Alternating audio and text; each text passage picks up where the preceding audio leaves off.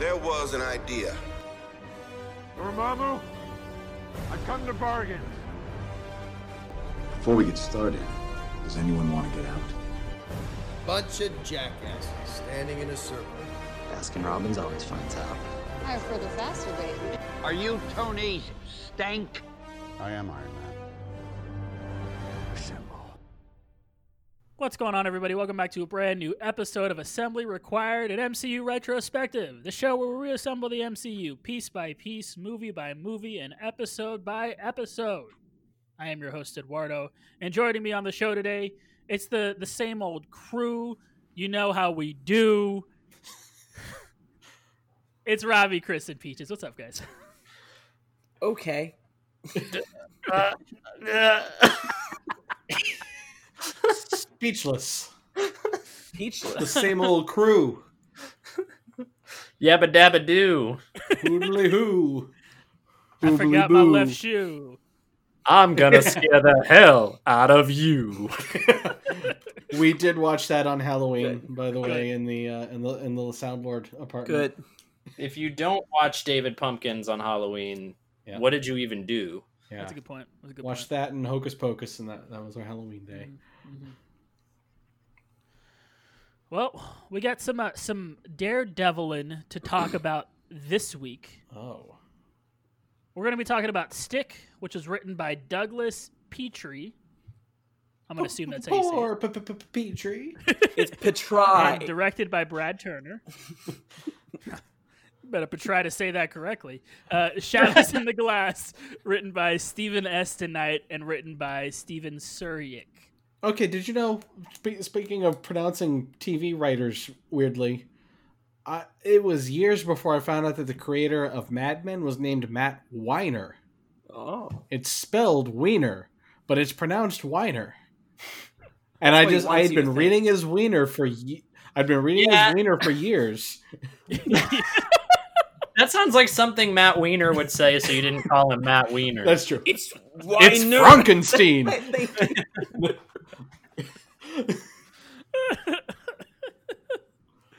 Let's start off with Stick, which sounds like is going to be everyone's favorite episode. Uh, At night in a dark office building, a man in a suit is running from and attempting to shoot an unknown attacker. The attacker appears and is unable to cut off the man's be able to cut the man's arm off. Which is they show you Yeah, the like severed like the with the the bone. that he like with the bone and everything. I mean, Okay, I found it if- very funny that he's this guy runs down the stairs and then he's waiting with his gun pointed at the elevator and you're just hearing it go ding ding ding and then the elevator door opens up and he just starts shooting and I thought that was hilarious. Yeah, why It's- does it? It Why stopped does he being keep funny. shooting? Yeah. He's just like ah. Maybe he thought it was a ghost, and it was a And- silver bullet. And I, I feel like if, if if someone's trying to kill you and he's coming down the elevator and you're fast enough to get down and wait for him to show up, you're fast enough to run away I agree. and just No, not get gotta wait killed. Kill him. And, yeah, right. Yeah. The attacker asks in Japanese about the location of the black sky. When the man in the suit tells him he doesn't know where it is, the attacker decapitates him. I guess we don't technically know he decapitates him. We know that That's blood gets point. Everywhere, but we don't necessarily know it's a decapitation. Although, He removed a boil on his back. Oh, this that's really gross. As we leave, we see the attacker is blind. Leland Owsley and Nobu Yoshioka meet in a garage. Owsley asks Nobu what he's trying to hide in his dealings with Fisk's group, but Nobu is unwilling to talk. As Nobu leaves, the man in the mask surprises Owsley and starts talking about Fisk. Murdock is distracted by the sound of distant cane tapping, and Owsley is able to tase him and drive away. The cane Don't tase me, bro. Don't tase me, bro. I cane was at tapping- UF when that happened. It was very embarrassing. The cane tapping turns out to be the blind man from the episode opening. He asks Murdock, Are you just going to lay around all night? and triggers a flashback.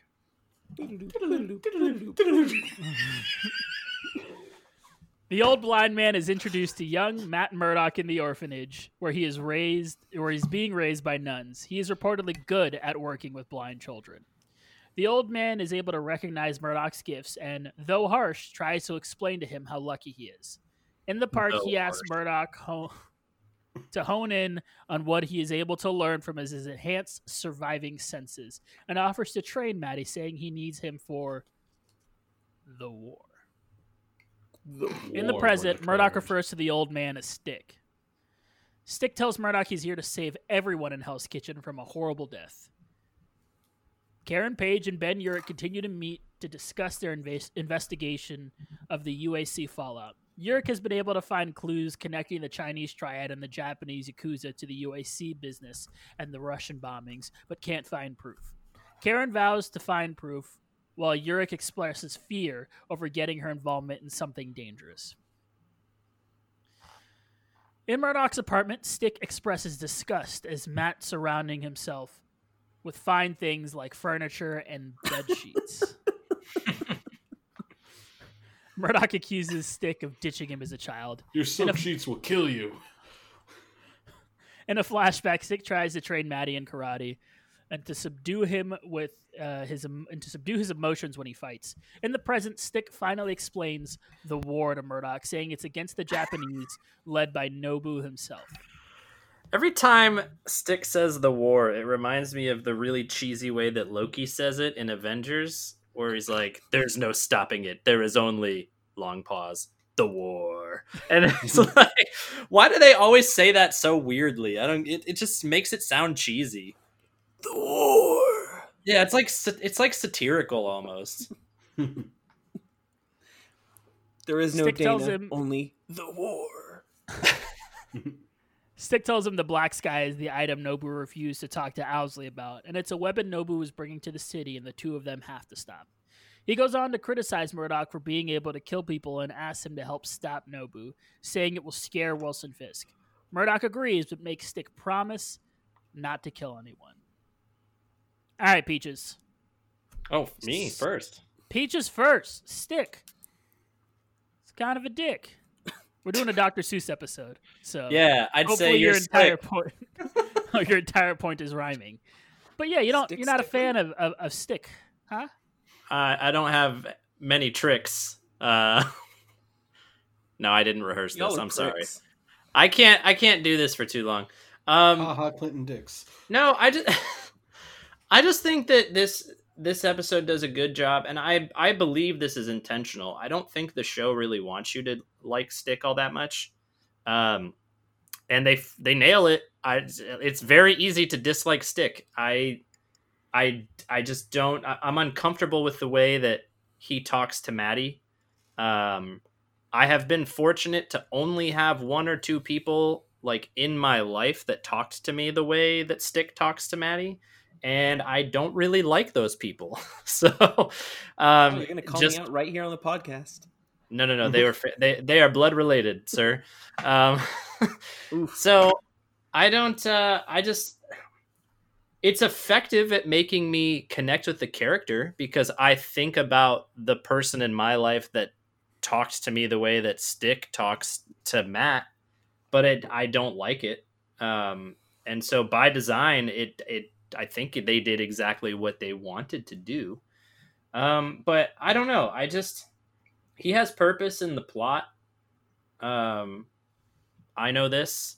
Some people don't know this. One, one out of four of us don't know this. Um, so like, cool. It, it's it's a good thing he's around, but I just don't. I don't need him in the show to just be a complete jackass. Like, Matt is a blind lawyer trying to take on a crime organization basically by himself. I don't think he needs another person to be an asshole to him. you know. Right. And I mean, that's I, I guess that's his and Stick's relationship. That's just how it needs to be. But I don't know. He just makes me uncomfortable. I'm sure he makes you guys uncomfortable too. Yep. I Is mean, it one of my notes is literally, "Hey, child abuse." Yes. Yeah. it's like the theme of Yeah. these two episodes It really is. Yep. I mean, that's I, I think that's yeah, I think that's that's the big. I think that's takeaway. why it gets to me. The, oh wait the it's starting to click for everybody now Yeah.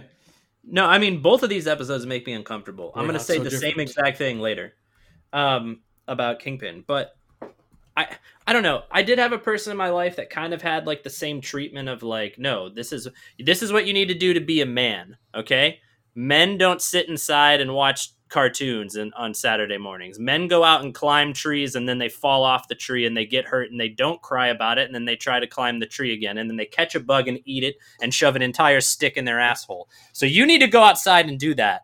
And like that's hey look, child trauma. that was I got a little bit hyperbolic there by the end just so you know that was not I literal so. by the end. Yeah. Yeah. no, The it was climbing a trees figurative part- stick. It wasn't a literal stick. Yeah, Yeah. the climbing the climbing trees part that that was literal. That was what this person Jesus. like. He was obsessed with me, cl- like wanting to climb trees. Why is this what you want me to do? That's weird. The weird thing is, he lived in a place where we didn't even have trees like in the yard, front or backyard. So I would have had to like run away from the house to find a tree to climb. Anyways, the point is, I I don't. Uh, I he makes me uncomfortable, and I- I've said that twelve times now. So if you guys have anything to add about stick, please do so, so I don't say Yeah. more um, triggering things. Is anyone gonna defend him? N- I w- Mm-hmm. I won't defend him not being an asshole because he's an asshole, but I like the character. Yeah, I, I find the character to be really interesting, and I find it an interesting way to have a hero sort of learn about himself. Because what you would normally expect from a story like this after a child loses his parents is you would expect like this mentor to be some sort of father figure and to bring him up, and then in the story, then the mentor somehow gets into trouble and like the the hero has to go save him. Like it's like a, you can see the blueprint there, and I kind of enjoy that they are going against that blueprint and going a different direction. That's not saying I enjoy child abuse or whatever it is that Stick does, but I think I find the story a little bit more interesting. I also think Robbie stumbled upon something that is very instrumental is and it's that this episode and the next episode are two sides of a coin hmm and they are in my opinion intentionally so. yeah, and, and I'll, I'll get into that in a little bit. But um, I I had not considered until this moment that it was intentional. But I think you're right. I feel really dumb for not picking up on that because I watched these episodes literally back to back yesterday. Yeah, I, th- I do think it's interesting how this came together. As I think this these two episodes as one episode of our podcast, I think works out very It's nicely. perfect. Yeah. Uh, Yeah, to be fair, like maybe not everybody watched seven and eight back to back. You know, they might have split it up differently, but sure. Right. Um, I think everything you said was interesting, Peach, and I definitely agree. But one thing I wanted to bring up because I know you've gone that far, and I think we're not going to spoil this by bringing it up, but like my memory is that I feel like I liked Stick by the Defenders, like not like found him a character I related to a lot and thought was wholesome and good, but I feel like I cared about him by Defenders. Do you even remember? Did you? I I don't remember specifically what he does, but I do remember like by the end of the amount of Daredevil that I watched, I didn't I didn't dislike him. To be fair, we've talked about this I think on all of the Daredevil episodes. I don't really remember much beyond the first two episodes. Um so like I'm sure when I see things I will remember them as they're happening, but if you just see this episode 7 with Stick's like introduction to the show and that's all you saw, yeah, you would probably not go very far beyond this guy is a bag of dicks and I don't Right. like him very much. right Mhm. and i don't um i can't think of comic book stick quite clearly like i'm aware of his existence but can't think of him clearly since frank miller invented him i think frank miller invented him i'm assuming he's an asshole there too But, like- Yes. um, go ahead I read a I read a review of the episode after watching it, and and part of it was just saying, "Wow, of all the characters in the show, he's the one that's most just pulled off the page and dropped on the show." got it good to that doesn't shock me too much i guess considering the author Yeah. but um but then like but i like splinter so Yeah. I don't know. I have nothing else past that other than man, Splinter's kind of cool and Stick is not. yeah, Splinter's a lot nicer. Well, S- Stick's a rat bastard. Uh, That makes sense. I mean, uh, Scott Glenn, who plays him, does a really good job. yes. Uh, like I remember at the end of the episode, I was like, I hope he comes back at some point. I figured he would because I know that Stick is a is an important figure in the Daredevil mythology, Yes. especially since the Frank Miller days. And Well, I And spoiled it. clearly, Sorry. no, no, no, that's fine. I I think I I assumed he came back, and I think I knew somewhere in the back of my mind that he might have been in Defenders. So, um, and I uh, with the weird bit at the end of the episode when he's talking to someone, which um, while looking at stuff about comic book stick, uh, I saw a comic book panel that looked almost exactly like that last shot of the episode, and I have gathered, and you can tell me if I'm right or wrong. I don't really care. That he's talking to somebody named Stone, which is just hilarious. That you've got Stick and Stone. Um, Well, they break breaking bones. bones. Yeah, but uh, I don't remember who that guy is. yeah. It's Stone, and he never shows back up. Oh, okay. Oh, okay. Yeah, I completely forgot that scene entirely. So that probably spoils. I think they had bit. plans for something that they never actually went through with. Yeah, that felt like a post-credit scene. That felt like a Yeah. Marvel Mhm. post-credit scene. That's, I think that's what its design was, but teasing something bigger. I'm like, this probably won't even come back until Defenders or something. nope, doesn't come back at all. Huh? Even better. Um, but but yeah, I thought he was an as much of a jerk as he was. I was like, well, you know, I'd like him to come back because the actor is doing a good job of uh, of uh, you know he's an interesting character to watch, and I like you know having him as part of as part of the show. Yeah, I think because he is playing the character so well, that's why we dislike him so much. Because Yeah. he's doing a really good job of being an asshole.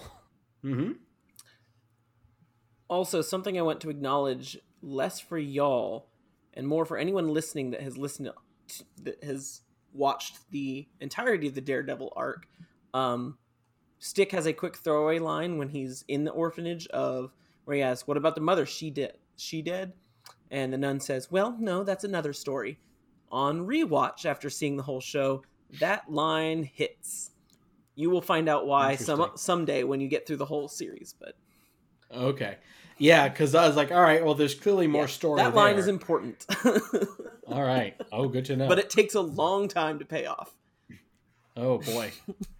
I'm gonna have to go through and watch the rest Yeah. of these shows after You know, this. I think. It's so crazy that you don't notice these things. Yeah, I first watch. absolutely I'm currently um, rewatching The Legend of Korra, and this is a Hmm. little tangential, but I think Yeah, it, I think it um, I think it,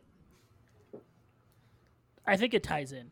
But there is a villain in the fourth season named Kuvira, right? And I felt like she showed up out of nowhere when I first watched it. Watching it now, they put her in everywhere in the third season. Mm. She's everywhere. She's in newspapers. She's in scenes. She's everywhere, but they just don't talk about her. But she's there. And it's so crazy to me because I felt like she came out of nowhere, but she was there the whole time. So you know what I find interesting, and and I don't know exactly the lore on this now that you're mentioning it, but I I am I am mm, sixty percent confident. I, I think book three and book book four of Korra aired like back to back when they were on Nickelodeon, when they were first premiering.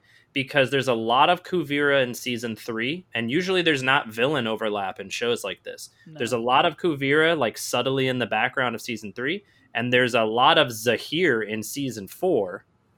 Uh, a lot more of Zahir than you expect to be, at least. And it's weird that they intertwine. It's almost like two books are one twice as long season. yeah. We need to I do an it. Avatar podcast because I have so much to talk about. I think I'm Also, I need to go on a soapbox to talk about how Korra is a really, really good show, and in my opinion, almost rivals the first Avatar. And some of the characters are some of the best. I am gonna put money. I'm gonna get some hate for this. I'm gonna put money and say that Bolin is the best character Avatar has ever created. Huh. I Okay. like him that much. I find him so relatable. You are Bolin, Eduardo. I know. I Bolin, Bolin is one of my favorite, and Varrick is one of my favorite. both of them are very good. I think Yeah. by the time they did, we're so off track. But by the time they did Korra, they really figured out what their style was, and they were just able to kind of perfect it. And maybe the story doesn't go in the direction that some people want, but I find I enjoyed the side stories a lot more in Korra than I necessarily did in the first one. Where in the first one, I enjoyed the major arc more than I did Yeah. their side stories. Fair enough. except for a few, like the the one where they do the play with the avatar and Well, the the major arc in Avatar feels like it takes place over the course of three seasons, whereas Right. the arcs in Korra are like literally four books and it seems like there's four completely separate arcs. Also, it doesn't Korra seem like just, there's one over overarching path, you know. Well, that's probably. and I haven't watched the shows, but mm. I think I heard that that's partly because they didn't know how long they were going to get. Yeah. So it's one of those Yeah. shows where like, well, we need to have a good ending. Okay, we got another season. Well, we need to have a good ending. Oh, we got another season. Oh, Yeah. Also, I think people don't like Korra because Korra just gets dunked on the whole series. Just constantly, it's Korra just getting just dumpstered, and people don't like stories where the heroes don't win all the time. Yeah, she does get dunked on a lot. A lot She has a lot. lot of cool stuff though. She does a ton of cool stuff, which I think is the like. It's the kind of the point of the show. This sort of like failure and like I don't know. People have a lot of problems with movies about failure, but hey, let's uh let's get back to Daredevil. That was a Star Wars Star Lord right now. Listen, we spent we spent half of the stick episode not interrupting you, so we need this time. We need to fill the time. Yeah. God, I could talk about Avatar like all day long. Like, Same. good God. Um, also, Zahir kind of be spitting hard facts though, because he was like, "What if, what if we didn't have world leaders? What if the world leaders are the problem? What if, you know?" And I'm like, "Man, this man's Ooh, spitting anarchism. right now. Hang on a sec. Anarchism. Yeah. Hang on, hang on a sec. What if Yeah, he's you should right? you should watch that, Robbie. Zahir is like so the people that are like Thanos was right. Blah, blah. I'm gonna say this twice this episode too. Thanos was right. Blah blah blah. Uh, I mean, I think you might like Zahir. Thanos is right, people. I think you might like him, and I think you might. He might be a little closer to right than Thanos I think was. Zahir makes makes way more sense than Thanos. yeah, he does. because he's only talking about being like, what if we destroy all these oppressive governments that have just been like screwing people over? Wait, no, hold on. I'm in. Yeah.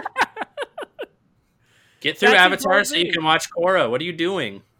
Yeah, I agree. Both of these are very good shows. We are going to start up the Avatar uh, podcast just so that we can make you guys watch this show. I agree. I am halfway through season two. and it's been like six months. Yes. You're going at one episode a- a week. They're 20 minute episodes, Robbie. What are you doing? I know. I guess we'll go back to talking about Daredevil. While working on Mrs. Cardenas' apartment, Karen asks for information on who busted up the tenants, suspecting a connection to UAC. On her way out of Mrs. Cardenas' apartment, Karen is attacked by the same men Cardenas described, but is rescued by Foggy wielding a baseball. Technically, it's a softball, and bat, who had been following her. Yeah, you're right. It was a softball.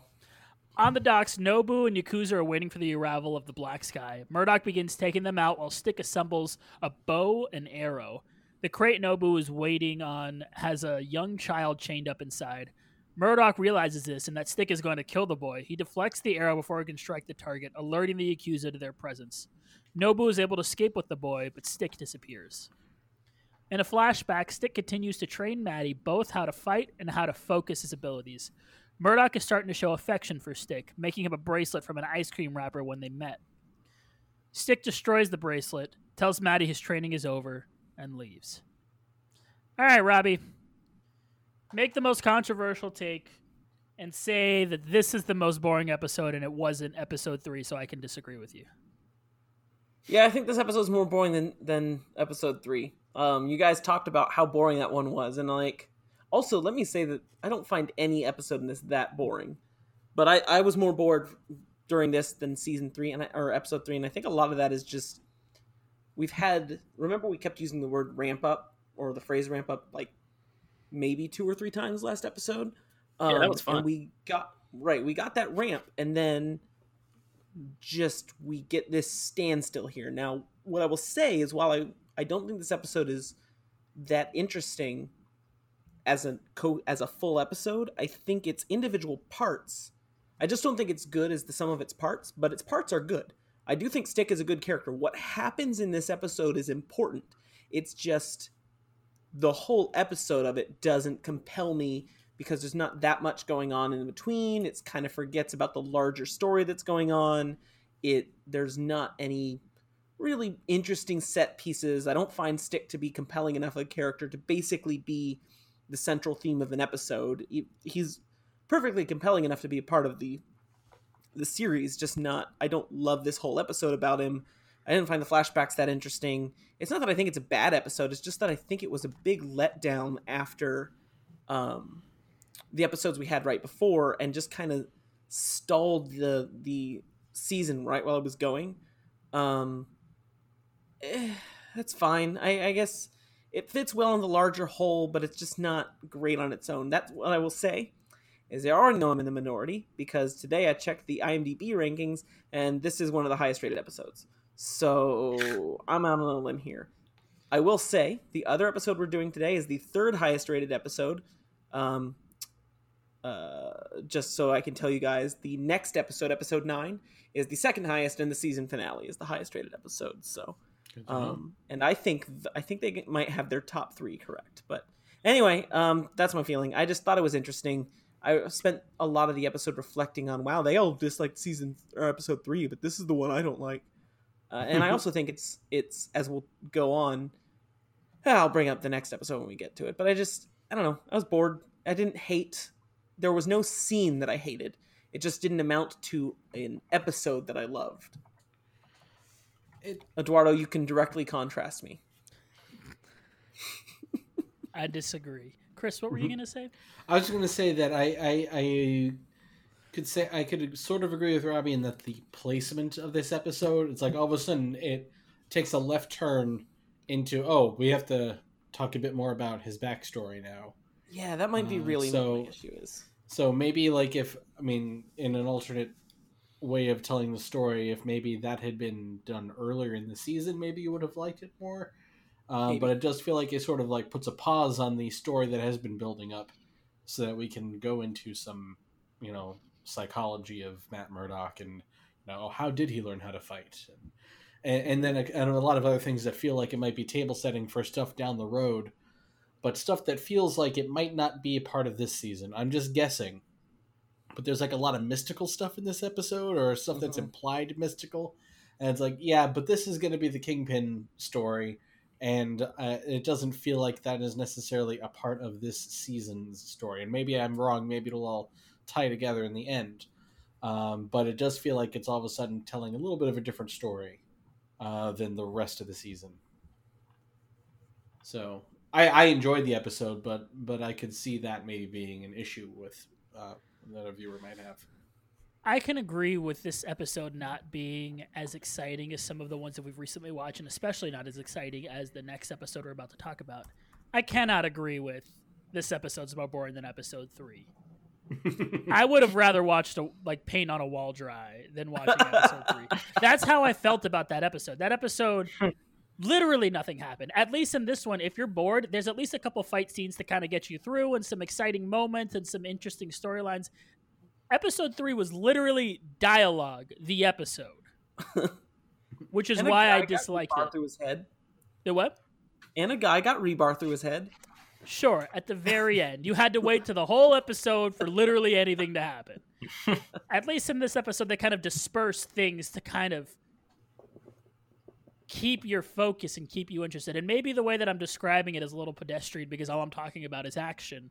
But I think it's important in your action drama series to have maybe just a little bit of action thrown through. I don't know. Hmm. Maybe I'm crazy. But I think episode three is by far the worst episode of this season, personally. But also, you know? I don't believe in states' rights, so whatever. You know what I think? I think Amon was a pretty good villain too, and he had a few points. He had a pretty, a, a couple pretty good points too about the state of the world. Yeah, I agree. Did you ever read the Goosebumps book where they were in the woods and it was like hide and seek with monsters? oh yeah the beast from the east Yeah, yeah. that was a Alright. weird one Uh, present day, Murdock finds Stick waiting for him in his apartment. The two argue over Stick trying to kill a child, with Stick saying he was a weapon. Murdock is still mad about Stick leaving when Matt was a child, and Stick says he needed a weapon, but Maddie wanted a father. Stick further tells Murdock that he already killed the Black Sky while Murdock was distracted, and Matt attacks his mentor. The two are incredibly evenly matched in martial arts, and their fight wrecks the apartment. After breaking out of a headlock with a backflip, Murdock is able to knock Stick down with a pair of vicious kicks to the face. I think a little part you might have left out of this, Robbie, and I think Mhm. it's an important one, is Stick handing the what are they like the batons Oh, right, right, right, right. to yes. to Matt because those are going to become very important to his Yes, character and the a- way that he a good call. fights. Mhm. Uh-huh. He, Beat he dema- Stick. yeah, Stick gives him some sticks. Uh, he demands Stick leave the city, and Stick laughs, saying, "Maybe there's hope for you yet," and leaves. After Stick leaves, Murdock finds the bracelet having fallen out of Stick's bag. Adult Maddie Murdock holds back tears. Chris, there's a lot going on in this episode. It really is. I, I I touched on a lot of it already. How it's like, how it feels like there are like three different subplots that don't actually have to do with, you know, or it feels like they're setting the table for future stories. Um, I I really don't know, and we we've talked a bit about how Stick is just kind of an abusive jerk. Um, Matt clearly wants a father figure after having lost lost his father. And that is the thing that convinces stick to go. And stick is the one who's telling him oh you can't have friends. You can't have tables. You, You can't, can't have bed sheets. you can't have bed sheets. Uh, you should be sleeping on the sandpaper uh, there's only the war. You know? The Um, but but then we find out oh he kept that bracelet all the time so are we supposed to feel like oh he does care because he also did just kill a little boy. And i don't know if this little boy is like psychic or his blood can be made into a super potion or i don't know. Um, i'm just guessing what why. A hyper potion oh Um, Spoiled. a full restore um, A paralyzed heal. Yeah. Hope you have burn heal. Um, yeah. And he reports to a mysterious guy who apparently never comes back. So I, yeah, it, it, it, it just to me it felt like a weird detour, uh, and I want to see more of Stick because I'd like to figure out how I'm supposed to feel about him. If that makes sense. yeah. He's not necessarily a bad guy, but he doesn't seem the like a good guy either. I had the same feeling about coleslaw when I first tried it. I wasn't really sure, so I kept eating coleslaw to see if I liked it, and eventually I decided I did. Oh, So I don't know if stick will be coleslaw for you, but I guess you'll find out. okay. Yeah. Yeah, they really they really shut everybody up. You guys not like coleslaw? I don't know. I feel like I should have something to add, but I just covered it. I feel bad. I don't disagree. Yeah, no, I mean it, it kind of ties into a lot of stuff we've already talked about. Um, but yeah, that that um the the kicker of that scene with with him fighting the bracelet, I I I, I wasn't sure.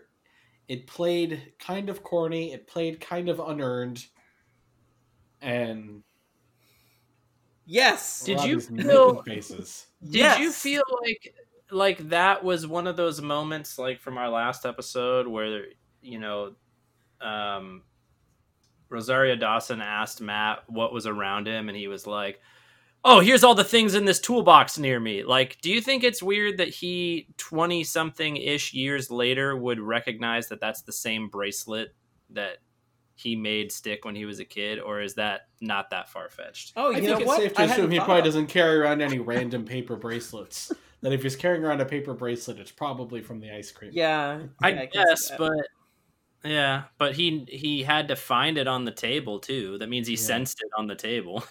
Yeah. what I don't like is they have this whole scene that they flash back to where it's Maddie talking about how he hears everything. I could hear meowing, I can hear things across the block, I can hear all this. And then suddenly when he's in front of old frail Leland Owsley, man who's like 70 years old, a the sound of a stick blocks out the sound of literally everything else and he can't hear a taser being taken out of a pocket and then immediately tasing him. So You think he would have felt the change in the ions?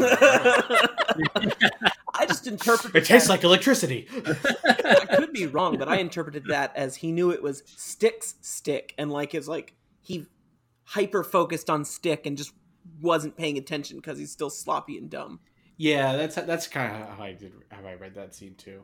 Um, no, but your your the emotion over the the ice cream bracelet being unearned, absolutely. Like I don't, I didn't roll my eyes, but I just like I didn't, I didn't buy into this to Murdock's emotion over that. Like it was a lot I'll of be honest. I expected show. him to find it as soon as as soon as he gave him the bracelet and he mm-hmm. and he crumpled it up. I said, "Oh, I bet he's gonna find that bracelet, and he's gonna be like, oh, Stick does care." it just it was it was predictable and cliche, and cliche isn't always bad, but Yeah, sometimes it is. yeah. Especially with, as Eduardo pointed out, this mentor mentee relationship is very much not cliche. Yeah. which is what I enjoy about it. I mean, yeah, no, don't- I, I it's agree not- with that. I could enjoy watching it and not enjoy the way it's going, if that makes Mhm. sense. Mhm. I find does. it interesting. It does. Oh yeah, yeah, absolutely. Uh, if if the only thing that you could like watching was shows about good, happy people all the time, then Care Bears would be the number one show in the world, and uh, The Good Place. The Good Place, yeah. Well, The Good Place is actually Sean's not happy. Yeah, yeah. Sean is not happy. That's true. He's a He's Sean's bitch. version of happy. Karen introduces Foggy to Urich, and the two show him their work on trying to connect the crime conspiracy and their questions about the man in the mask. Stick meets with a mysterious, scarred figure explaining that he killed the Black Sky and that he has no idea of, of Murdock, if Murdock is ready for when the doors open and the credits roll. Yeah, the doors. Um, I did like that. Last know, on- night- Sorry. The doors. I was say on on Ben's conspiracy board where he uses playing cards, uh, he's used a jack to represent Matt Murdock, just like his dad, Battling Jack. Oof. Nice. But also he drew a cool little mask on the jack, which, which made which made the uh, card look like the Dread Pirate Roberts. Yes, it did. Yes. I mean, he Yeah. doesn't know that Matt's not a pirate. Maybe I'll kill you in the morning. In the next episode, Wilson Fisk wakes up from a restless sleep, looks at White Rabbit in a snowstorm, makes himself breakfast, and prepares for the day. He opens a drawer full of cufflinks, only to choose the same pair he always wears. When he looks at himself in the mirror, he sees himself as a boy, covered in blood. At the offices of Nelson and Murdock, Foggy and Karen tell Matt they are investigating Union Allied. Matt angrily asks them to stop, but they convince him they can't. Fisk and Nobu argue about the death of the Black Sky. Also, I think that's. I know we haven't. It hasn't been brought up yet, but I think that's a tired trope. Is the friend who dislikes the secret, the hero, when they're the hero, uh, like, and is telling that to the hero and their secret identity. I feel like I've seen that Mm-hmm. in almost every superhero film or like representation ever. Flash. I wrote, Flash yeah, Thompson. my my the third note, uh, the second note I wrote down was. Ah, the time honored tradition of unknowingly shit talking the superhero in front of his secret identity. so I am right there with you. I hate this guy in the mask. Don't you hate him, Matt? He's just some sort of vigilante. He should let the police do their job. Yeah. Uh, All terror, no is. Man, I'm glad that I'm not actually a vigilante because if you, if one of you guys did that, I would break immediately. I I have would no poker face. yeah, I know. I'd like show my mask real quick. I'd be like, "What? I'd be Say like- it again. Say Yeah, it again like- No, he's really cool. What are you talking about? I I heard Batman was was really cool.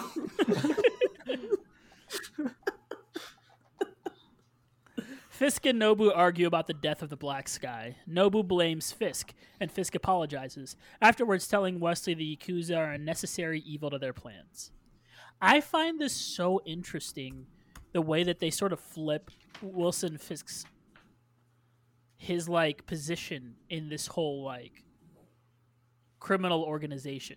Because at first it it sort of makes it feel like Fisk is the leader, right? Like he is the one pulling all the strings. But in this episode, you kind of find out he's not really the leader at all. He's sort of, at most, a partner, and at least a thing that the rest of them use to Mhm. help get their own their own like uh agendas across but he is not the leader of this this conglomerate of of evil groups He's, he's like the project manager, basically. Like he's got all the other people doing the specific work, and he's just kind of like overseeing it.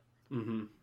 And he takes over for yeah, he takes over for the Russians doing the delivering only because he murders the Russian brothers and drives them away, just like a okay, not just like, but similar to what a project manager would do.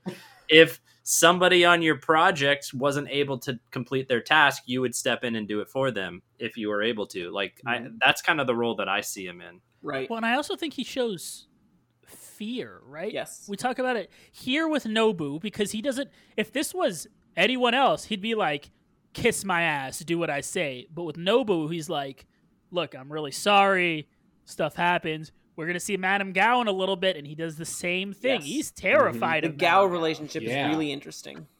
Yeah, I loved that scene, but we'll get there obviously.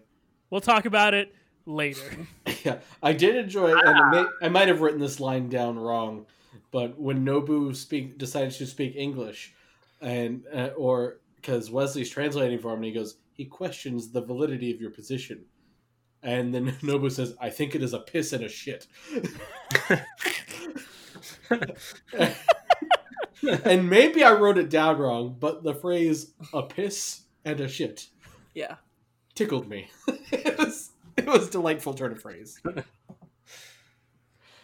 In a flashback, young Wilson Fisk's father is borrowing money from organized crime to run for city council and is emotionally abusive of his wife and Wilson. Real quick, Back in the present, oh, go ahead. um, something that is, I think, and and this is really Soundlord's uh, department, but something that I think was fantastic camera work is the way they um, had the shot when his father is is hammering the nail into the sign, and they really focus on that hammer, and so then that puts that hammer in your brain. Like, obviously, when you're watching it the first time, it doesn't make you think, "Oh, the hammer is going to be important." But it definitely like and then later, it did put a hammer in the brain. and on rewatch that shot is jarring it's it's I did not know what was Mhm. coming, but I remember watching like, wow, that hammer! Like he's driving the nail right through the Yep. forehead of his own Yep. picture, and I was like, oh, that feels significant. I didn't know how. I didn't know how literal it was, but yeah but yeah, I was like, oh, that camera shot was Mhm. was very deliberate. I'm like, all right, what is what does this mean? And we found out. Sorry How dare you talk on this podcast? Ah, how dare you come in with an insightful observation? Who do you think you are? I was about to make a penis joke. How dare you? Back in the gonna be- present. Oh, go ahead. The hammer is my penis. That was gonna be. These are not the hammer. Back in the present, Detective Blake awakens from his coma after being shot. Fisk and Wesley meet with his partner Hoffman to bribe him into silencing Blake. technically we paid Hoffman someone else to shoot him That is such a Marvel line. I, you shot him, t- technically. Hoffman expresses that he can't do that to his friend, and Fisk asks him how much. In the hospital, Hoffman meets with his friend ostensibly to give him a meatball sub, but instead injects him with poison. Matt Murdock arrives having learned of Blake's awakening through the news. He incapacitates Hoffman and tells Blake he is dying to tell him all he knows about Whistle- Wilson Fisk's. Fisk's? Fisk. When Blake's security Whistle detail Fisk. arrives, Blake is dead and the man in the mask is gone. Robbie, hmm you you tend to like this flashback episode a little bit more than you like the previous flashback episode. Is that correct? yeah absolutely and i i feel even more interesting i feel even more interested in this revelation since we've been discussing how well these two episodes fit together and i know that everyone kind of disagreed with me on the previous episode but y'all are right now that you're pointing out these two episodes are fairly similar just one's focusing on hero one's focusing on villain kind of a pause in the middle of this of the uh, season um and our our heavy flashback episodes but i like this one so much more and it's it's still just a bunch of flashbacks but it is also still peppering in advancing the larger plot um, having some some dramatic moments. And the reason that I wanted to bring this up here is because this is this heel turn is I think a really big deal of getting Hoffman like really just reinforcing just how corrupted the police force is here of getting a guy to kill his best friend over a price tag um and his longtime partner and It was sad. yes it's depressing like like because I've known him for 30, 35 Right. years, and then when Fisk says, "And how much are each of those years worth to yes you?" in round figures, I'm like, "Oh, that was just chilling." that was, absolutely and and i think that scene alone is better than anything in the stick stick episode it advances some of what's going on it fleshes out some character it's um hugely emotional and stressful and i hated blake but like that's you remember a couple episodes i, I mentioned kind of i kind of spoiled a little bit that like hoffman's gonna do some crappy stuff and like this is the crappy stuff Mhm. um Yeah. it- it's and there and there's a little bit more you know that we've already talked about wilson and his interaction with nobu and his interaction with gao and um, the way the way they flesh out a villain relationship on its own eduardo rightly rightfully points out that the stick relationship is interesting because it is not cliche. Conversely and and i think again we can talk about duality yin and yang two sides of the coin with these two episodes.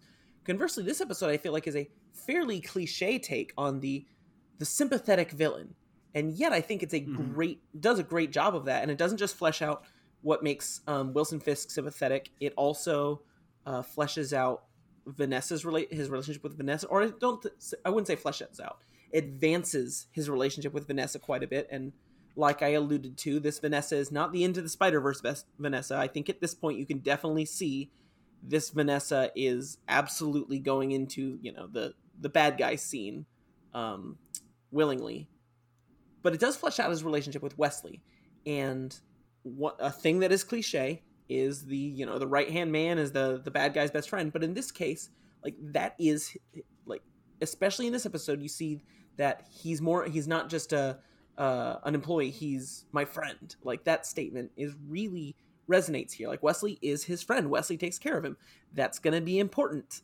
Um, and it's Mhm. it comes up very well here. And yet at the same time all of that trying to make wilson fisk um, you know a little bit sympathetic uh, getting getting him the girl and getting him the best friend but you he never loses his edge so despite all this cliche, I think in this case it works really well and it's really compelling, and it and the episode still has plenty of going on. I think the the the the meeting between um between the man in the mask and and Urich is a really interesting scene, and it's good seeing those two get together. It despite being a flashback episode, I think this episode just does a lot more to still be interesting and not be a complete pause on where we're going in this show. So um, I just, and, and I'm not going on a limb here because I can tell that everyone loved this episode, but I just thought it did it way more successfully than episode seven. Um, that's all I got. I liked it, and I, I and I didn't just like it, but I liked it in direct contrast to the episode that we just discussed. Yeah, you know, talking about Wesley, th- there are two moments that really stood out to me as far as demonstrating his his affection for Fisk. I, want to say, and it's early on when they're, they're discussing Nobu, and and he says, "I just don't like the way he speaks to you." Mhm. He he he seems like offended on his behalf, like you don't talk to my friend that way, and Mhm. um, and then later on when Fisk has had his meltdown and he's up into the tea table, and um, Wesley walks in, and he goes, "If I needed you, I would have called you." And He goes, "I don't think you do." Mm-hmm. Uh, he says, "I don't think you." He goes, "I've known you for a long time, and I, I don't think you do call me every time you need me." And then he gestures and, and brings Vanessa in. It's weird how heartfelt that is when these people are evil. Uh-huh. Yeah, it's like again, it is genuine affection. It's not. It's much more than just, oh, I'm you know waiting, and and I suppose that there are still many ways it could go, but it does not come across as I'm the henchman, and I'm waiting for my time in the spotlight. It Mhm. is I work for this man because I believe in this man Mhm. and I care about him. I think it's interesting, and I, I think you guys would both agree, or not both, but the three of you would agree with me when I say that villains are more compelling when they believe their own message. I truly think this character, this portrayal of Wilson Fisk, does believe he's doing the right thing to help the city. And because he believes that, it makes his compare character more compelling. He's not this evil guy who's pretending to be good to then one day go, "Ha ha! I was evil all along." Right. No, he like Yeah. actually believes what he's doing and is taking the wrong means, and you're shown why he does that because that's exactly what his father did Mm-hmm. and it it makes it more compelling that way rather than he is evil because he is evil. Mhm. And I guess I just find that more interesting. No, than, I agree. And Then Malekith And I Accursed. think- yeah. what you're saying about him at this point in time in this story just makes where he goes as the series goes on again without spoiling anything for Soundlord even more interesting like there there is there's a moment that I'm stuck on that I can't wait until we talk about that what we're saying about Wilson Fisk Okay. right now just makes that moment just such a resonating moment and we'll get there in in soon Okay. but I'm excited Fisk and Leland Owsley meet in the shop of Melvin Potter, where Potter is fitting Owsley for an armored suit like the one Fisk wears to protect Owsley after his run in with the man in the mask. Wesley breaks the news to Fisk of what happened in the hospital, but confirms Hoffman blamed Blake's murder on the man in the mask. In a flashback, Fisk's mother helps him feel better after losing a fight to a neighborhood bully who mocked. Before we move on, I'm sorry, I have to ask Robbie something about Mhm. that scene with Potter because you're you're the person I go to for these things. Yep. Um, the suit that Owlsley was wearing was that in any way a reference to the the owl's costume? Okay. I tried to figure And- that out once and could not find any leads on it. Okay. Because Yeah. I mean, just the color on it I was like that might Yeah. be something. Yeah, I couldn't figure out. I, I looked into that, um, but I couldn't find anything about it. And I'm pretty sure about this, but were those stilts in the background? Oh, they might have been. So is that a reference to to Stilt Man? Yeah, it might have been. Okay. Um, Because they're like these two like long metal yeah, leg looking things just kind of in the background. we'll we'll see more of that workshop, so I'll start looking. Okay. All right. Sorry. Didn't mean to interrupt, but, No, but no. I, I You did mean to interrupt. That's what we do on this podcast. I did mean to interrupt. it's true. But I felt bad about it. Same. Fis- Fisk's father insists Wilson shouldn't be coddled and takes him out to teach him a lesson by helping him beat up the bully with a bat. Jesus. We're going to get What a into a more gruesome dad. scene later, but this is the scene that made me most uncomfortable. Yes. Mm-hmm. It's just Mm-hmm. just awful. Mm-hmm. The, an, an adult beating up a. I mean, he's a big kid, but an adult beating up a child is. Not and and, and ugh, yeah. Yeah. And encouraging his son to kick him while he's yes. down. Yes. Yeah, I didn't put it in the notes, but the kick him again, kick him again line here is Mm. a th- uh, an important thing. There's a reason it gets called back later. It's uh Yeah. I would even argue that Fisk and Matt are so similar and they're being shown this way because both of them are trying very hard not to be Matt is trying hard not to be fit or not to be stick. Fisk is trying very hard not to be his father, but they're both doing things that exactly those guys would do. Mhm. Matt asks Stick not to hurt people, not to um, kill people, blah blah blah. But Matt every night is constantly brutalizing every person he sees and Mhm. tortures them and and does whatever he needs to do by whatever means necessary. So is he really any better than Stick? Yeah, he clears his conscience he keeps his conscience somewhat clear, as clear as a Catholic can, by uh by saying that he you know, at least I'm not killing them. Right. While Fisk doesn't want to turn his turn into his father, he doesn't want to be a bully. But that's all he is. He's a gigantic bully. He bullies everybody he sees, and you can tell he gets frustrated, which we're gonna see when he can't bully people. When he can't bully Madame Gao, he gets frustrated. Mhm. And so these guys are trying to run away from the image of their father figures. We're going to talk call stick Matt's father figure for now because I think Mhm. Matt has his father to then give another perspective on, which is why Matt ended up different than Fisk.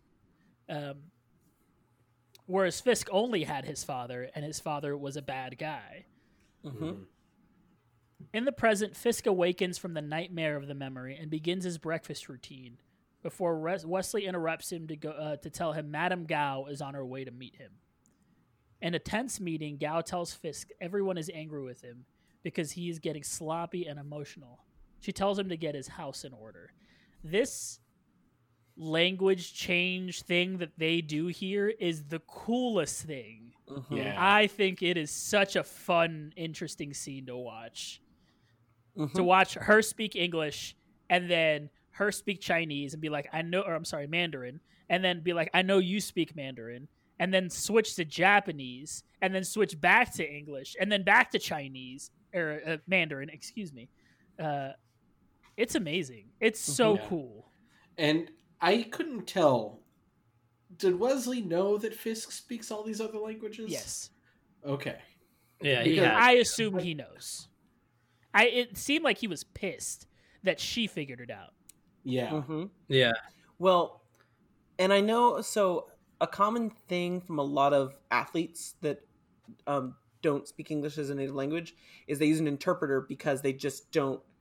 They feel more comfortable with someone else being the one that might screw up their words. I, I would feel Yeah. the same way, honestly. I don't Mhm. speak a second language, but um, if I did, I would still probably rather have an interpreter. And I just didn't. I just didn't- I interpreted it as being that relationship. Like Fisk can speak the language, but he would rather Uh-huh. Wesley be the one that flubs up words and Oh, And Wesley- a I weird thought it- I thought it was a ploy. I I- thought it was more oh, like playing. Yeah, I, I don't he- want them.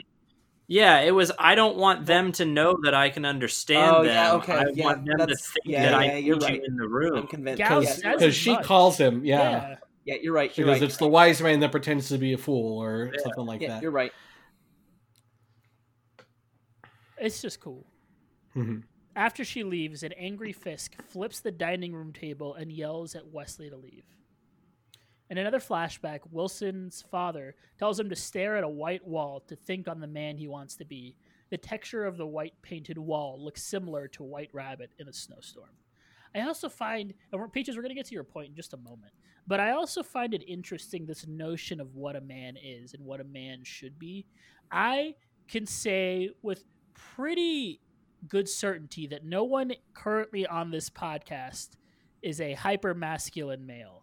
I don't think any one of us is what you would probably call a, a prototypical like if what these guys are describing of what a man is, I don't think any of us fall into that. It's because I didn't ballpark. climb enough trees as What a kid. is a man? We obey. We don't choose on this podcast. Exactly. and I find it interesting that this is like it's like a common theme about what a man should be and what a man shouldn't be. And I like tend to disagree. Anytime someone says what a man should be, I disagree with it. And it like Pretty much, yeah. and I I don't know, I just find it interesting. And I think we're an interesting group to talk about it because I don't think anybody and I don't I hopefully you guys didn't take offense to that. No, But I don't No, think no, no. anybody here is the the prototypical male, that alpha male. the alpha male that they're describing here. You know, If I am, I don't know about it. Someone needs to tell me. none of us are Chad. assembly required sus. Uh, Peaches, you feel some Yo. sympathy for Fisk. You, you you got a little soft spot in your heart for him. Yeah, it's weird because I've been thinking about this and like I you could you could rewind the podcast 30 minutes, 40 minutes, however long ago I said everything I said about Stick. And it would be like the same thing that I feel about um Wilson's dad, but like I almost think that even though and I'm glad that you guys had this like revelation that these are kind of the same thing happening to a different kid ish and like the outcome being wildly different. I i don't know. It I think they're they're it's quote unquote the same type of treatment, like it's child abuse, but it's it's different enough that one of them makes me more uncomfortable than the other one. One of them I feel like I personally kind of went through a little bit, and the other one I don't think it even came close.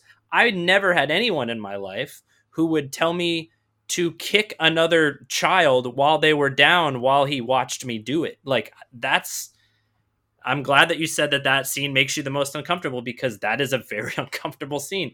Yeah. And basically any other time that um you know, he's in a scene, his dad is in a scene, he makes me uncomfortable just the way that he's like constantly drunk and belittling Wilson's mother and he kind of goes back and forth between like trying to teach Wilson a lesson and then um treating him like shit like back and forth and it's weird and i think that's why i don't know there's something about seeing that specific type of abuse that makes me feel more bad for for wilson than i do for matt i feel bad for both of them and it's not really a contest Mhm. uh, it's just I don't know. It just feels a little bit worse. Um, but when I s- uh, when I said the other thing I was going to say twice in this episode, that whole thing where people are like, uh, "Thanos was right all along." I don't know. Like I almost feel like Wilson Fisk is a better example of a person like that. This sort of thing that we're seeing, where we see it's because of his upbringing that he that he is the way that he is, but also what Eduardo mentioned earlier about him actually thinking he's doing the right thing. Like all of those things combined, I would I would argue that maybe Wilson Fisk is more of the um he was right all along than Thanos was. Although I'm intelligent enough to know both of them are villains and I would never actually gamble on that. Mhm. But I don't know. I I just it, it's not very often that you can because this is a trope too, right? This is the trope where they're tell they're showing you why a bad guy is a bad guy. You know, like the Maleficent movie. For for years we just she's this evil sorceress, and I'm not saying it was good, but for years she's this evil sorceress, and now we have this whole movie explaining, well, here's why she turned evil. You should feel bad for her. That Mhm. almost never works on me. Like it, it almost never does. But this one was really effective. Yeah, and I mm-hmm. think I have more more head nods again, so there's not really any opposition here. Yeah, no. yeah. I just I, I like that you kind of reinforce what I was saying earlier. There's cliche here. It's just the cliche is done really well. Yeah. I agree. Yeah. And it makes me uncomfortable. Yeah. Again. Just Oh yeah. It's done with feeling uncomfortable. uncomfortable with this episode, fortunately. So yeah, great. I'm glad. In his apartment in the current day, Wesley arrives. Fisk yells at him, saying he would have ha- called for him if he needed him. Wesley says that isn't necessarily true. And he reveals he brought Vanessa to talk to Fisk. Vanessa tells Wis- Wilson his friend is worried about him and to tell her what is going on. Filson t- Fisk Filson Fisk Filson. tells Vanessa Filson the rest Fisk. of the night from the previous flashback. In an argument, Wilson's father begins assaulting his own wife with a belt until Wilson knocks him out with a hammer. As his father lays unconscious on the floor, an angry Wilson hits him repeatedly. So, I think every time I feel like this episode, these shows can't get more gruesome, they somehow top themselves. I thought a man getting his head smashed in by a car door was going to be the most uncomfortable I felt. And yet, somehow, a little boy kicking another child down and also taking a hammer to his father's head because of the trauma inflicted by his father is like a whole nother level of gruesome. Oh, yeah. But like a psychological gruesome. and then exactly. and then the meek, somewhat meek, but the the um scared woman who's done nothing just says gets a stone cold look on her face and says, "Get the saw." Like I know that messed me up. Oh man. And then, And I'm not calling it- her oh, the villain God. of this story by any means. no. No. but just no. the the way she just you don't see that coming from her, and it's just get the saw, which of course is because she has also been pushed, but just hmm and then yes, and then the sound effects. But his hand is still moving. Mm-hmm. He's still alive. Mm-hmm. And then she says, "Get the saw." Well, maybe he should have thought about that before he was a major dickwad. Major dickwad. Yeah. yeah, I I don't know how to say this because I'm not I am not defending murder and this is a messed up situation, but there's a little bit of the part where the son defends the mother that I'm kind of a little bit of He had it coming. yes. He had it coming. He ran into my hammer. he ran into my hammer seven times. yeah. Um, but anyway, Eduardo, you were saying it's messed up. I think it's interesting. up? This It's messed up. the scene, um, particularly the physical abuse that happened before the hammer, really, really gets to me, and it might be the most upsetting thing in this whole season for me.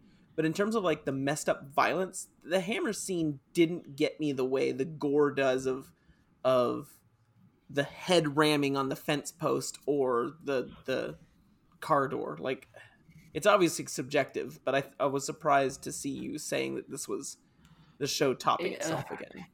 I th- I feel like physically the gore hmm definitely I think the car door scene probably takes it that or, or that or the fence. Um, but this disturbs on another Yeah, level. I'll agree with that. Uh, like Eduardo said, like It's a it's child. psychological. Yeah, Right. it's because he's a child being pushed to murder. Like Mhm. it's just It's- it's the that, it makes it so just cringy Mhm. hmm that it takes it to the next level. Maybe two or three more levels. Mhm. Yeah.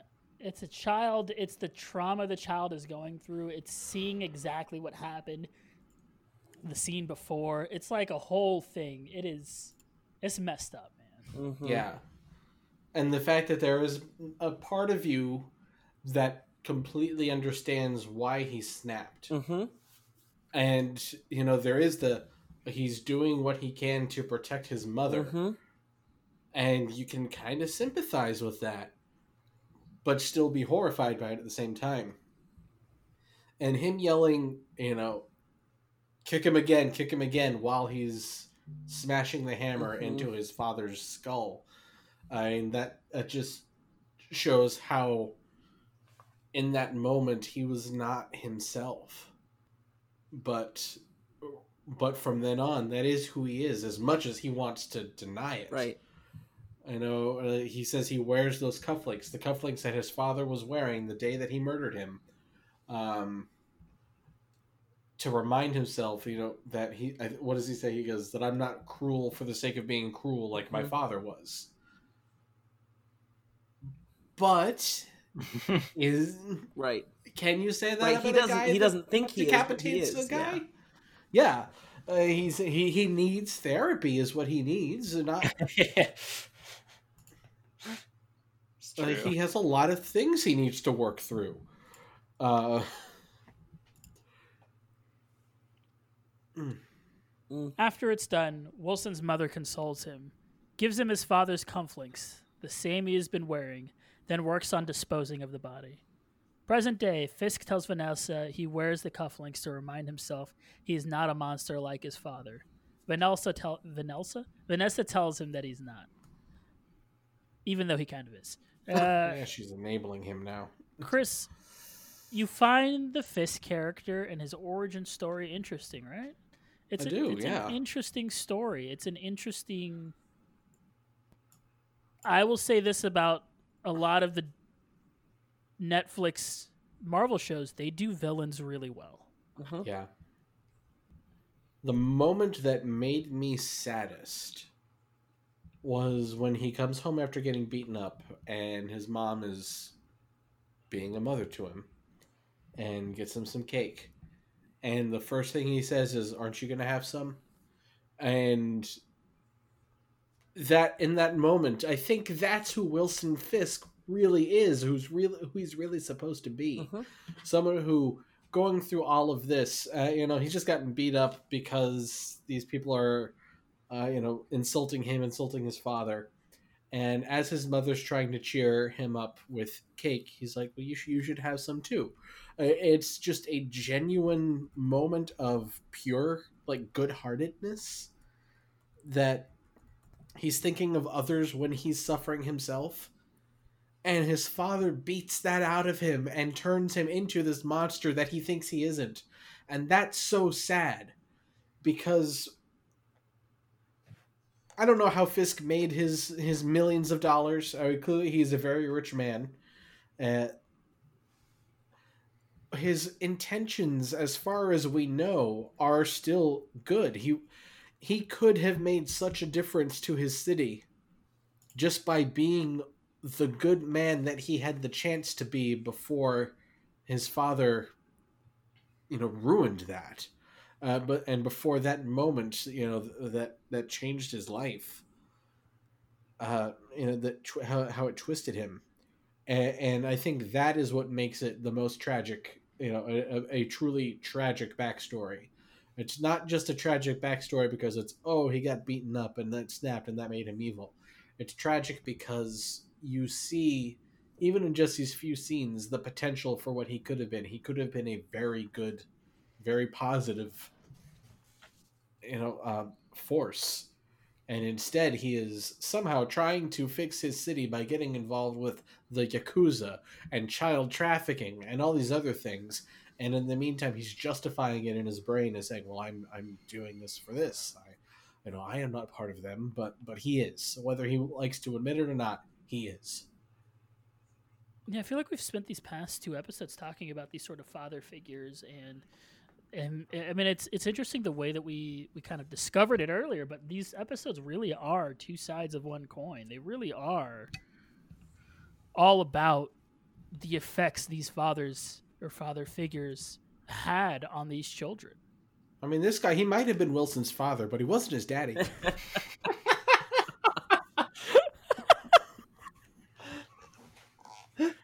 That's a good no point. Mary Poppins. That's a good point. The man in the mask meets Ben with Ben Urich, insisting he take down Wilson Fisk and that he still supports Urich in getting information. Let me tell you something. Like I said, and Peaches has said this before, I don't remember what happens in Daredevil at all. And I totally thought Urich was about to get smoked here.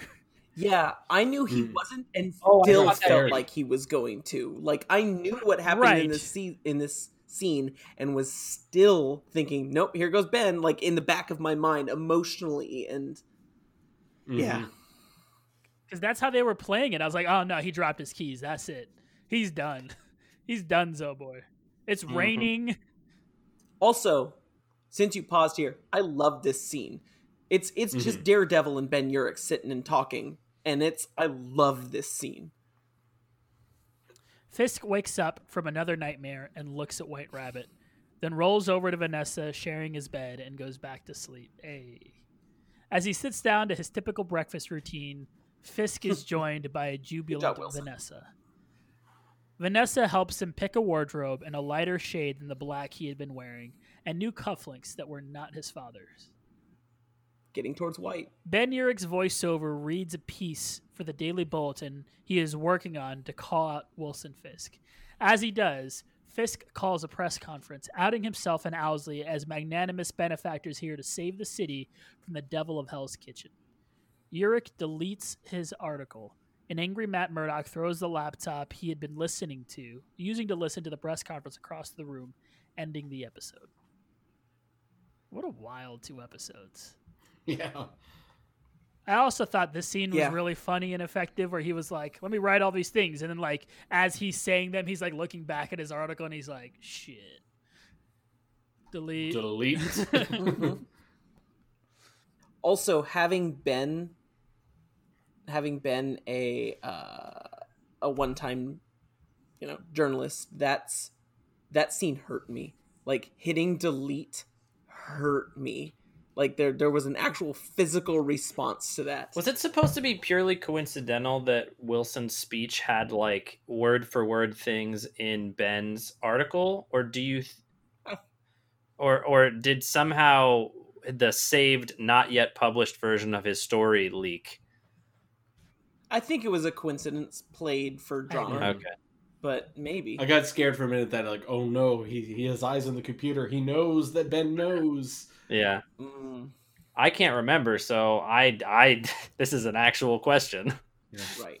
Well, and also while we're talking about it, that um so we talked about a lot of cliche here, and that uh moment where he beats Urich to the punch by exposing himself by going public, that hit me like a like a punch to the chest. Jesus. Listeners, you've missed out on the sound lord Exposing himself to us. miming. You want to see the king? Anyway. oh my god, no. What are you buying? Kingpin's hammer. I'll buy it at a high price. Not enough cash. I was just getting really excited for, you know, yeah, the journalist is gonna is gonna reveal the bad Yeah. guy, and then the way it pulls the rug out from under him, it's like crap. Uh-huh. like it actually hit. Mhm. It's All right. Closing thoughts from this episode, man. I'm still on the these two episodes are basically the same episode but different. That's crazy. and it would be really interesting to see this as a 2-hour long episode that kind of interspersed these two like backstories together. It might be too much, but I think that'd be really interesting to see. I can see that. Yeah. Yeah, it could be effective. I mean, we effectively did that by watching them back to back, but Peaches, what was your big takeaway from this? oh, just that they both made me very uncomfortable. Yeah, I mean, I I don't know that I really fully understood the true level of uncomfortable they made me until we've been talking about it right now, and I think just talking Mhm. about it and hearing y'all's perspective on it has um, just verified or validated that thought even more so. Um, but yeah, I don't have too much else to say. I, I obviously it was kind of a break in the story, right? So we want to know what happens next. Um, but it it aff- the episodes were jarring enough that I wasn't really thinking too much about what happens next. I was thinking more about how uncomfortable I was. so Yeah. yeah, it was distracting, but not in the way where you're like, get back to the story, damn it. Robbie? Um, well, my main takeaway is at one point in this episode, uh, Matt is really dismissive of the Mets and how bad the Mets are. Um, and I kind of wasn't thinking right about which year did this show come out. The year this show came out, the Mets went to the World Series. So, um, Was that episode filmed before? uh, well, it was it would have been filmed that year, but the Mets were actually good before they went to the World Series. It was that was the year they finally made I it. just Mm. remember that's writing not my on my notes, takeaway. haha, suck it, Mets. So I was glad to see you mention that. yeah. Um, it was nice. They lost to the Royals. Uh, we all had a coworker who was a big Royals fan back then. So, um, and then, but no, my actual takeaway is just, and we really talked about it, two back to back story heavy up, back to back to back backstory, woof, uh, heavy episodes. Um, they were handled very differently. I think one was executed much better. Um, but really, we we keep Colin Fisk the best character, and we gave him so much more to build on what we already thought was the best character. Um, and there is now more depth for both he his motivations and his relationship, and that continues to make me very excited, specifically for how Soundlord is going to feel about this series and this character as it goes on. And he's said several things, so my my takeaway continues to be, oh my god, I'm so excited for Soundlord to see the end of this season. uh, that makes me happy.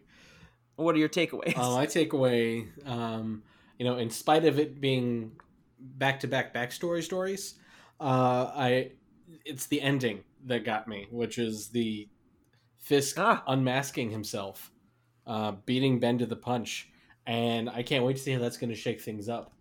Um, Owlsley is at that uh, press conference, so Owlsley is in on it, but you have to wonder like how's Madame Gao going to take that? How is Nobu going to take that? Because I feel like they're not necessarily going to be thrilled with that, and clearly each of them thinks that they're the most powerful person in this relationship in this organization.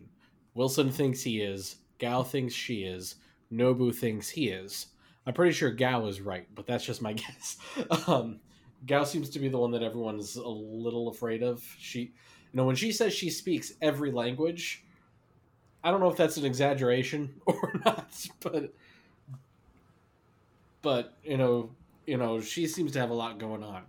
Uh, so it'll be interesting to see now that Fisk is kind of running things his own way, and that he has now revealed himself to the public after the beginning of the season. We don't say his name. So now it's Right. like, "Hi, I'm Wilson Fisk, and I approve this message." You know, it- yeah, I, I'm I'm just really really looking forward to seeing where it goes. Well, I think that's going to do it for this episode of Assembly Required, an MCU retrospective. Join us next week as we talk all about episodes 9 and 10 of Daredevil as we inch ever closer to December when we finally get to talk more MCU and go back to WandaVision. But until then, email the show, assemblyrequiredcast at gmail.com. You can follow the show on Twitter at assemblycast.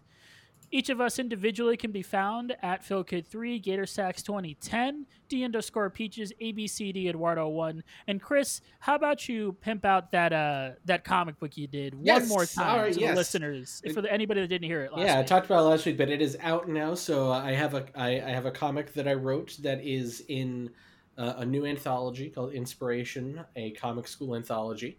Um, it is available on Gumroad. I don't have the link handy um, uh, and off the top of my head, um, but it is available if you go to my Twitter at GatorSax2010. Uh, it is the pinned tweet, uh, the link to the um, uh, the the thing on Gumroad.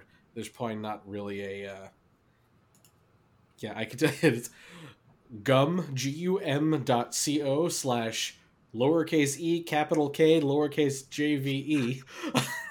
That's really really uh really catchy there. Um but it is available on gumroad. Uh 100% of the proceeds will go to direct relief uh, which is an organization uh, that deals with public health issues around the world. Uh, very important right now obviously. Um it is a name your own price for it as well. I, I think the minimum is like two dollars or something like that. And weirdly it's in canadian dollars so not weird if you're in canada uh, weird for me. I am in the United States. Um, so, you know, Way to dox yourself. I know now they know. Um, I'm in a state. No one cares about the state I'm in. Pennsylvania. Whoever. Who, that's not not important. Um, Yeah, I can't think of a recent time Pennsylvania's been important. yeah, never. Um, my lieutenant governor can beat up your lieutenant governor. Um, but I'm not going to argue. No. Because you know I'm right. But yeah, so yeah, Inspiration Comic School Anthology. Uh, my story is called The Order of Nimbus. Um, it, I'm very, very proud of it. Very excited to have it out in the world. Uh, art by Chris Doré, flats by uh, Apollo Baltazar and Mark Gerald Rapaha. That, they they made my story look so much better than it actually is. So, uh, so please, if you're interested, go you know, go, you know, donate a little bit of money to charity. And uh, there's 12 stories in there. They're all, I, I got a chance to read them all. They're all really good. Uh, so yeah, check it out. All right, everyone. That's going to do it once again for us this week. Join us next week. We love you 3000. Bye, everybody. Excelsior. Hail the war. Boobly boobly.